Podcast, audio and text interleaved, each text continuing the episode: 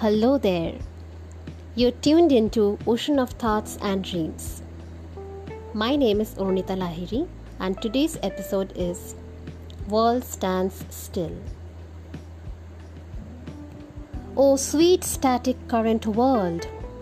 Our humdrum for millions of years is rather chaotic for you, Mother Earth. And we are losing the balance of this world, wherein peace is lost. Too much of technological advancements is creating a discord in this synchronized, balanced nature.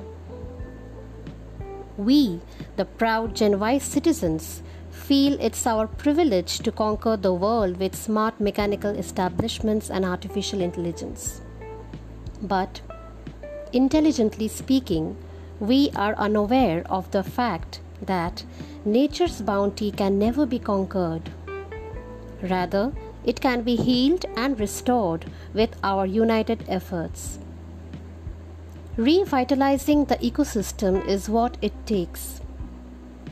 It starts with one person's joint effort to change mankind's misuse of nature, its five elements manpower and intellect. And yes, of course, with good logical explanations, so that mankind is jointly moved and the whole crisis of this modern world is fathomable. The world now, in this deadly pandemic, is like a silent warfare where people are struggling for survival. Staying indoors is a must for all.